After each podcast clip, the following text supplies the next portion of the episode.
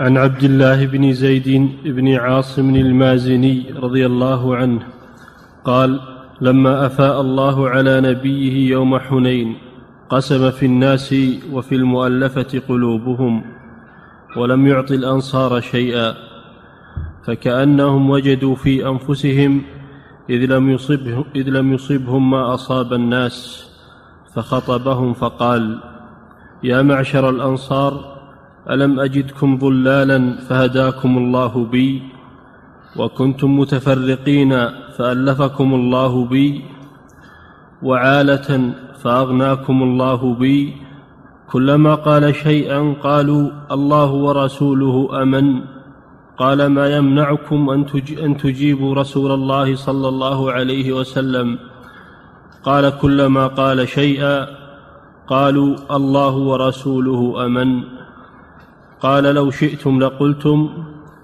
جئتنا بكذا وكذا. ألا ترضون أن يذهب الناس بالشاة والبعير وتذهبون برسول الله صلى الله ع... وتذهبون برسول الله إلى رحالكم؟ لولا الهجرة لكنت امرأ من الأنصار. ولو سلك الناس واديا وشعبا لسلكت وادي الأنصار وشعبها. الأنصار شعار والناس دثار. إنكم ستلقون بعدي أثره. فاصبروا حتى تلقوني على الحوض. هذا الحديث أنه لما أفاء الله على رسوله صلى الله عليه وسلم. الفيء هو الغنيمة. الفيء هو الغنيمة. سمي فيئا من الرجوع لأن الأموال أصلها للمسلمين. وكونها بيد الكفار هذا على خلاف الأصل. الأصل أن الأموال للمسلمين فإذا فإذا رجعت من الكفار إلى المسلمين فقد فاءت إلى أصلها. أفاء الله على رسوله يوم حنين. ويوم حنين حنين هو الوادي الوادي الذي يقع شرقي مكة عند التنعيم. عند التنعيم. جرت فيه الوقعة بين رسول الله صلى الله عليه وسلم وقبيلة هوازن سنة ثمان من الهجرة في شوال لأن النبي صلى الله عليه وسلم لما فتح مكة واستسلمت قريش لرسول الله صلى الله عليه وسلم وكانت قبيلة هوازن في الطائف وما حولها خشوا أن يأتيهم رسول الله صلى الله عليه وسلم. خشوا أن يأتيهم رسول الله صلى الله عليه وسلم بعد قريش. فجمعوا قوتهم ورجالهم وأموالهم ونساءهم وجاءوا. يريدون غزو النبي صلى الله عليه وسلم في مكة.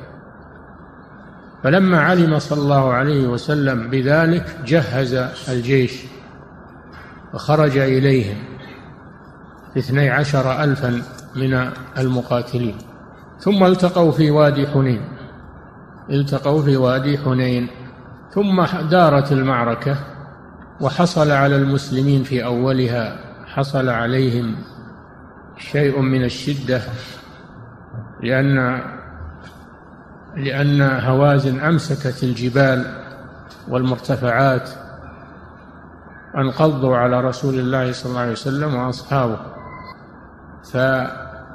فولى بعض الصحابة هاربين ولم يبق إلا رسول الله صلى الله عليه وسلم ونفر معه. فناداهم رسول الله صلى الله عليه وسلم فلما سمعوا صوت الرسول صلى الله عليه وسلم رجعوا. والتفوا حوله وتجمعوا حوله ودارت المعركة من جديد ونصر الله المسلمين وأخذوا ما مع هوازن من الأموال العظيمة التي جاءوا بها من الإبل والغنم والنساء والذرية غنمهم المسلمون وهذا ذكره الله في قوله لقد نصركم الله في مواطن كثيرة ويوم حنين. يعني ونصركم يوم حنين. إذ أعجبتكم كثرتكم فلم تغن عنكم شيئا وضاقت عليكم الأرض بما رحبت. ثم وليتم مدبرين. ثم أنزل الله سكينته على رسوله وعلى المؤمنين وأنزل جنودا لم تروها. وجعل كلمة الذين كفروا السهلى وكلمة الله هي العليا والله عزيز حكيم. فبعض الصحابة لما خرجوا من مكة ورأى كثرة القوم كثرة الجيش قال لن نغلب اليوم من قلة. فالله جل وعلا أراهم أن الكثرة لا تغني شيئا والعجب بالقوة لا يغني شيئا وإنما يجب التوكل على الله سبحانه وتعالى. لا على الكثرة. والله أراهم سبحانه وتعالى عقوبة هذه الكلمة وهذا الإعجاب. فلا يجوز للمسلمين أن يعجبوا بأنفسهم أو بقوتهم بل لا بد أن يعتمدوا على الله ويتوكلوا على الله سبحانه وتعالى. فلما غنم النبي صلى الله عليه وسلم هذه الأموال وزعها وزعها وخص المؤلفة في المؤلفة قلوبهم وهم الذين أسلموا حديثا ولم يتمكن الإسلام من قلوبهم أو الذين لم يسلموا حضروا المعركة ولم يسلموا لأنه خرج من أهل مكة مع الرسول صلى الله عليه وسلم أناس وهم على الكفر لينظروا ماذا يكون. فالرسول أعطاهم ليتألفهم للدخول في الإسلام فأسلموا وحسن إسلامهم منهم صفوان بن أمية أسلموا وحسن إسلامهم بسبب تأليف. والله جعل في الزكاة حظا للمؤلفة قلوبهم من ضعيف الإيمان حتى يقوى إيمانه ومن الكافر الذي يطمع في إيمانه ومن الكافر الذي يخشى على المسلمين من شره فيعطى ما يدفع شره. فخص النبي صلى الله عليه وسلم المؤلفة قلوبهم وأعطاهم زادهم لأجل تأليفهم على الإسلام. ولم يعطي الأنصار شيئا مع أن الأنصار رضي الله عنهم هم الذين يلون المهاجرين بالفضيلة والنصرة لم يعطهم شيئا. لماذا؟ هل لأنه لا يحبهم؟ لا. لأنه يحبهم صلى الله عليه وسلم أشد المحبة. ولكن وكلهم إلى قوة إيمانهم. وكلهم إلى قوة إيمانهم بالله عز وجل برسوله صلى الله عليه وسلم. ألم يعطهم شيئا؟ فتكلم بعضهم من من صغارهم. أنتم تعرفون الناس حتى ولو كانوا طيبين. يحصل شيء من صغارهم ومن جهالهم وأما عقلاؤهم فلم يتكلموا لكن صغارهم وجهالهم تكلموا فبلغ النبي صلى الله عليه وسلم ذلك فجمعهم وخطب فيهم وأقنعهم عليه الصلاة والسلام في أنه لم يعطهم لأن لأنه وكلهم إلى قوة إيمانهم رضي الله عنهم. ثم ذكرهم بنعمة الله فقد جاءهم النبي صلى الله عليه وسلم في المدينة وهم في حرب وفي فقر وفي شدة فالله ألف بين قلوبهم برسوله صلى الله عليه وسلم وأغناهم من الفقر. قال تعالى يا أيها الذين آمنوا اتقوا الله حق تقاته ولا تموتن إلا وأنتم مسلمون. واعتصموا بحبل الله جميعا ولا تفرقوا واذكروا نعمة الله عليكم. هذه نزلت في الأنصار. إذ كنتم أعداء فألف بين قلوبكم فأصبحتم بنعمته إخوانا وكنتم على شفا حفرة من النار فأنقذكم منها. كذلك يبين الله لكم آياته لعلكم تهتدون. ذكرهم النبي صلى الله عليه وسلم بهذا. لأنهم كانوا ضلالا على الكفر هداهم الله الرسول صلى الله عليه وسلم. وكانوا أعداء يتقاتلون فيما بينهم الأوس والخزرج أختان أختان قبيلتان أختان ودارت الحروب بينهم. وحروب بينهم وبين اليهود فكانوا في حرب. فلما جاء النبي صلى الله عليه وسلم أطفأ الله به الفتنة وتآلفوا وصاروا إخوانا. وكانوا فقراء عالة يعني فقراء فأغناهم الله بالرسول صلى الله عليه وسلم. صارت لهم مزارع وصارت لهم أموال وبيع وشراء بسبب الرسول صلى الله عليه وسلم. ذكرهم بهذه النعمة ليقنعهم. وكل ما قال شيء اعترفوا وقالوا الله ورسوله أمن. الله ورسوله أمن. أمن علينا بذلك. هذا اعتراف منهم بنعمة الله. ثم إنه قال لو شئتم لأجبتم. وقلتم ألم تأتنا ألم تأتنا طريدا فآويناك؟ لأنه صلى الله عليه وسلم خرج من مكة وحده هو وأبو بكر فآووه ونصروه وجاهدوا معه. هذا هذا فضل من الأنصار على رسول الله صلى الله عليه وسلم. فالأنصار آووا رسول الله صلى الله عليه وسلم ونصروه وأعزوه وجاهدوا معه. والذين تبوأوا الدار والإيمان من قبلهم يحبون من هاجر إليهم ولا يجدون في صدورهم حاجة مما أوتوا ويؤثرون على أنفسهم ولو كان بهم خصاصة. فهو ذكرهم بفضله عليهم وذكرهم بفضلهم عليه. وهذا من الإنصاف والعدل. هذا من الإنصاف والعدل. ومع هذا يقولون الله ورسوله أمن. لم يقولوا نعم آويناك بل يقولوا الله ورسوله أمن. المنة لله ولرسوله في هذا. هذا اعتراف بفضل الله سبحانه وتعالى. ثم إنه صلى الله عليه وسلم قال أترضون أن يذهب الناس بالشاة والبعير وتذهبون برسول الله صلى الله عليه وسلم إلى رحالكم يعني أن الرسول صلى الله عليه وسلم يحبهم وهو, وهو معهم وهو معهم عليه الصلاة والسلام. وأما هؤلاء فأعطاهم الرسول هذه الشياه وهذه الإبل ليتألفهم على الإيمان. والإيمان لا يعدله شيء من أمور الدنيا. الإيمان لا يعدله شيء وصحبة الرسول صلى الله عليه وسلم لا يعدلها شيء. فهو ذكرهم بصحبة الرسول صلى الله عليه وسلم ومحبته لهم وأنه معهم في قلبه ومحبته وميوله عليه الصلاة والسلام. هذا يغنيهم عن الدنيا وما فيها. فالرسول صلى الله عليه وسلم أقنعهم ورضوا بذلك وذهب ما في نفوس بعضهم. فهذا الحديث يتعلق فيه من مسائل الزكاة المؤلفة قلوبهم المؤلفة قلوبهم وأنهم يعطون من الزكاة ويعطون من الفيء وبيت المال ما يؤلف قلوبهم.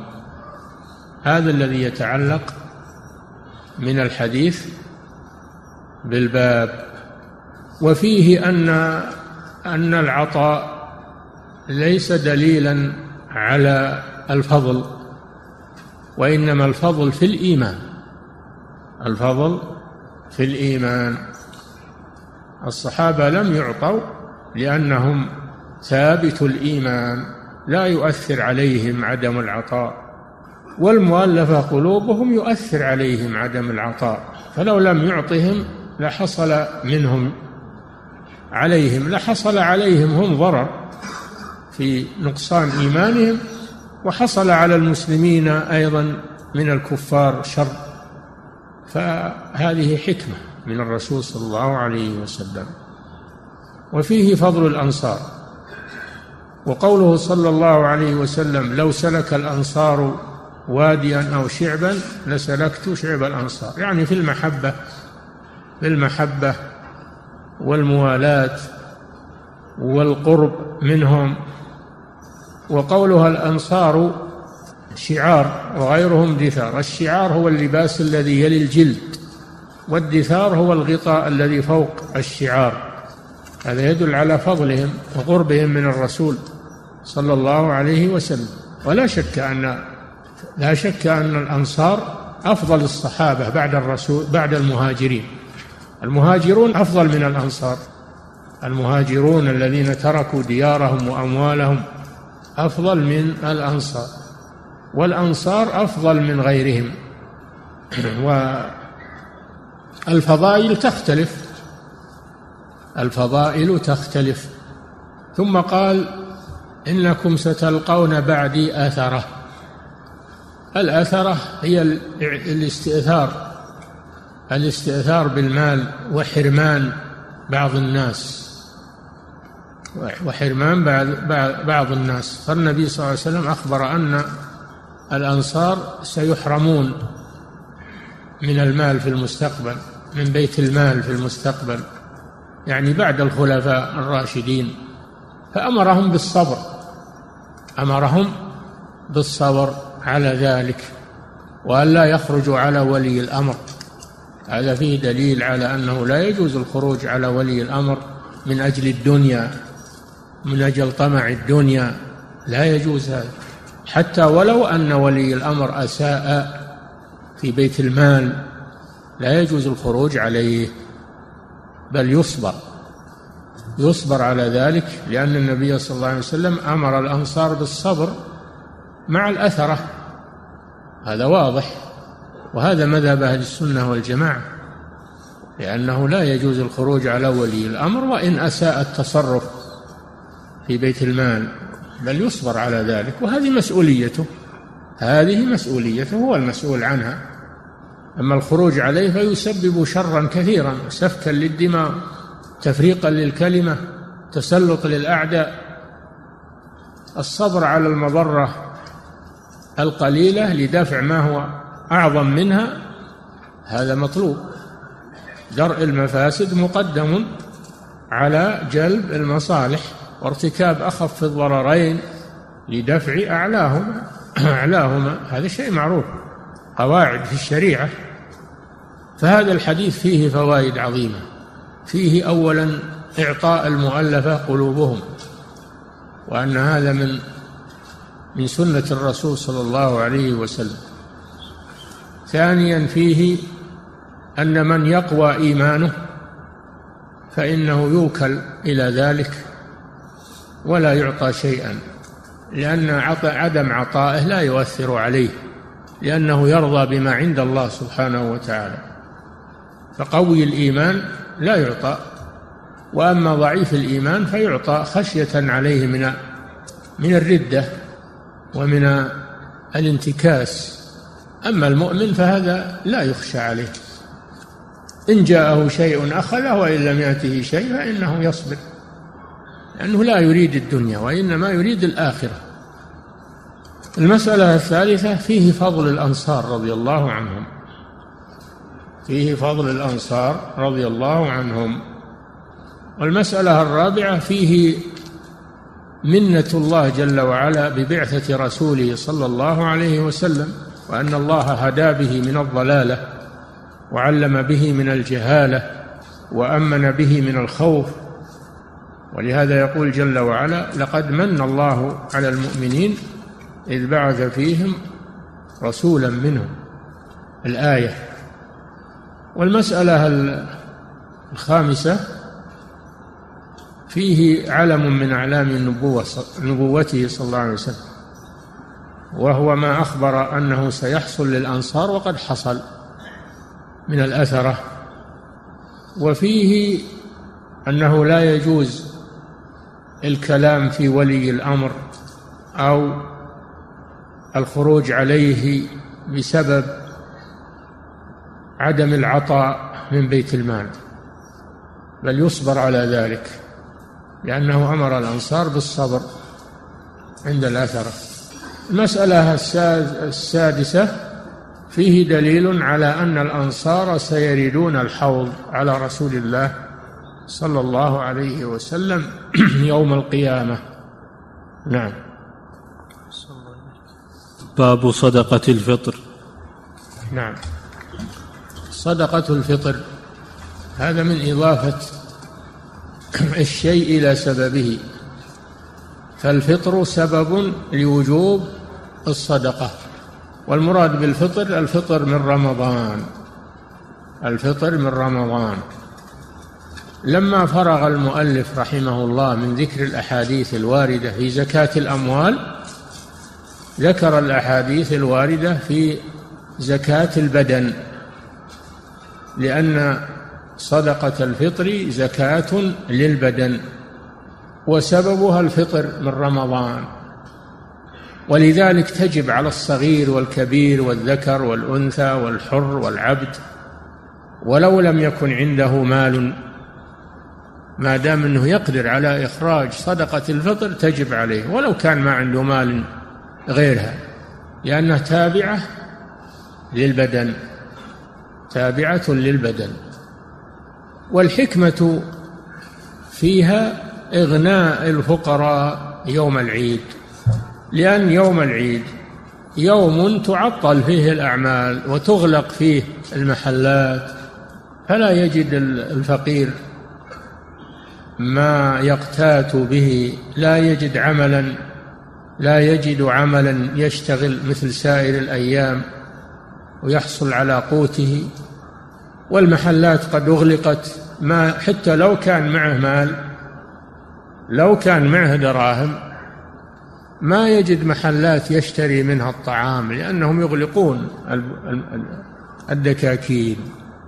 فلذلك شرع الله الصدقة لإغناء الفقراء في هذا اليوم ولأجل أن يفرح الفقراء مع الناس. أن يفرح الفقراء مع الناس لأن هذا اليوم يوم أكل وشرب. فيعطون من أجل أن يأكلوا ويشربوا ويفرحوا مع الناس وهي مواساة. صدقة الفطر مواساة للمحتاجين في هذا اليوم. فهي يعني صدقة الفطر في هذا اليوم في غاية المناسبة وفي غاية الحكمة. نعم.